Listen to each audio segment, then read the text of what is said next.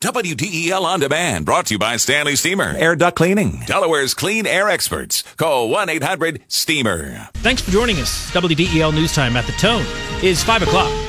This is CBS News on the Hour with Jeff Glor, sponsored by Cunard.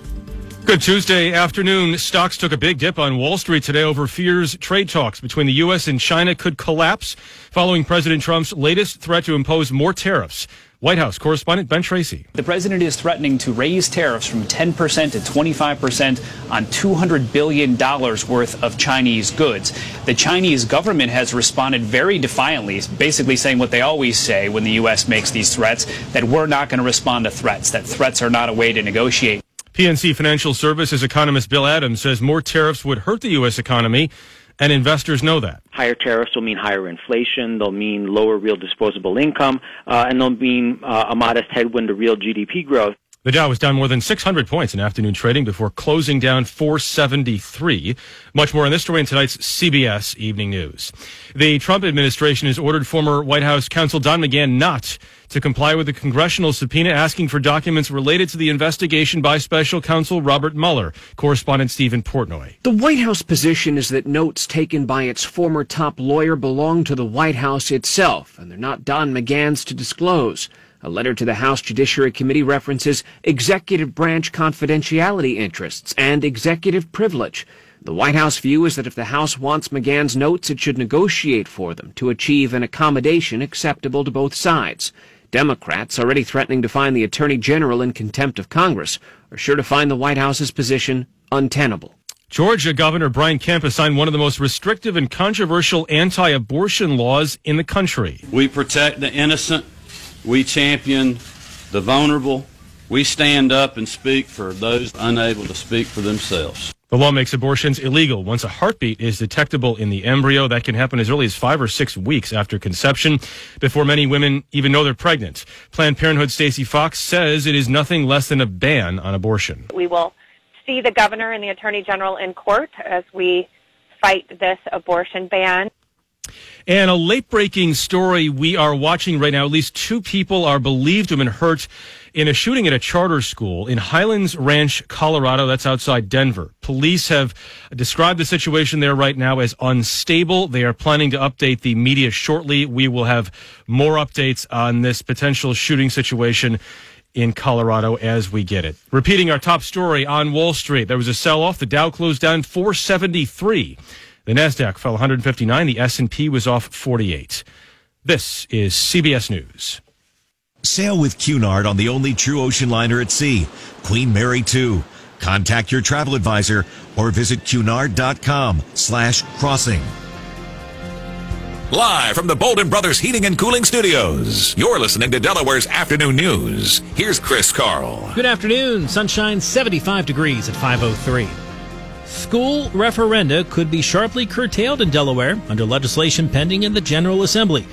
Instead of asking voters for a property tax increase to pay for operating expenses, boards of education would be able to increase the local school property tax by 2% each year or by the consumer price index, whichever is lower. This will allow us to hold school boards accountable. Representative Earl Jaques, a Newark area Democrat, is the bill's sponsor. He says where it's been tried in other states, this approach has been cost effective. If we do that over a 10 year period, taxpayers will pay less money than with the referendum system. A referendum would still be required for school capital projects. With Joe Biden throwing his hat into the ring for the presidential nomination, his wife, Jill, is back on the campaign trail as well. In an interview with CBS this morning, Biden says her family is ready for this campaign. Our family has been through a lot of campaigns. Um, we're, I think, pretty resilient. The, the children and our grandchildren are used to campaigning. And uh, when we decided we thought we were going to do this, we, we called all the grandkids. All five of them came. We sat in the library and said, um, What do you think? Pop's thinking about this. And to a child, they said, Pop has to run. Biden also commenting on the w- women who said her husband made them feel uncomfortable. Oh, he's learned that he needs to give people their space. Look, these women who have come forward, uh, this woman in particular, you know, really was courageous. And I have said, I have been in a similar situation. It happened years and years ago. And at that time, I didn't say anything because women never used to say anything. Now they speak up. Police searching for four suspects who allegedly stole from the Macy's in Dover and assaulted an employee. Police say a group of women walked into the store in Dover Mall Sunday afternoon and started hiding merchandise in plastic bags. When an employee tried to stop them from leaving, two of the suspects pepper sprayed him. Anyone with information is asked to contact Dover Police. Coming up, the getaway vehicle, a motorized shopping cart, didn't get very far. WDEL News Time, 505. Each night, hundred In the car, set all the buttons you want for music, but set that first button for Delaware news, weather, and traffic watch. 1017 FM, WDEL. News Time 506. A new survey looks at the best and worst jobs and careers. The job ratings are based on work environment, stress, and projected growth, according to CareerCast.com. Science and technology careers are at the top of the list. Data scientist, statistician, university professor, occupational therapist, and genetic counselor make up the top five. At the low end of more than 200 careers, enlisted military personnel, retail sales, newspaper reporter, logging worker, and the worst, taxi driver. All of those list work environment and growth as poor or very poor, and stress as very high. Peter King, CBS News. A Newark man facing theft charges after allegedly stealing a motorized shopping cart from the Wilton Walmart this morning. State police tracked down Robert Jenkins and the cart on westbound Route 40 at School Bell Road, about a mile from the store. Jenkins was ticketed. A tow company returned the cart to the Walmart.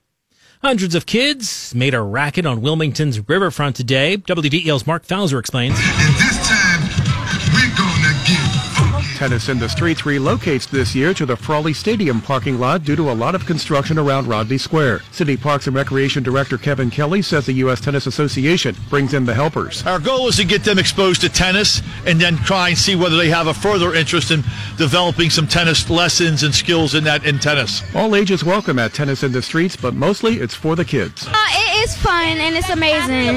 It is it's fun and great and hard. Oh, it is amazing. In Wilmington, Mark Fowser, 1017 FM, 1150 AM, WDEL.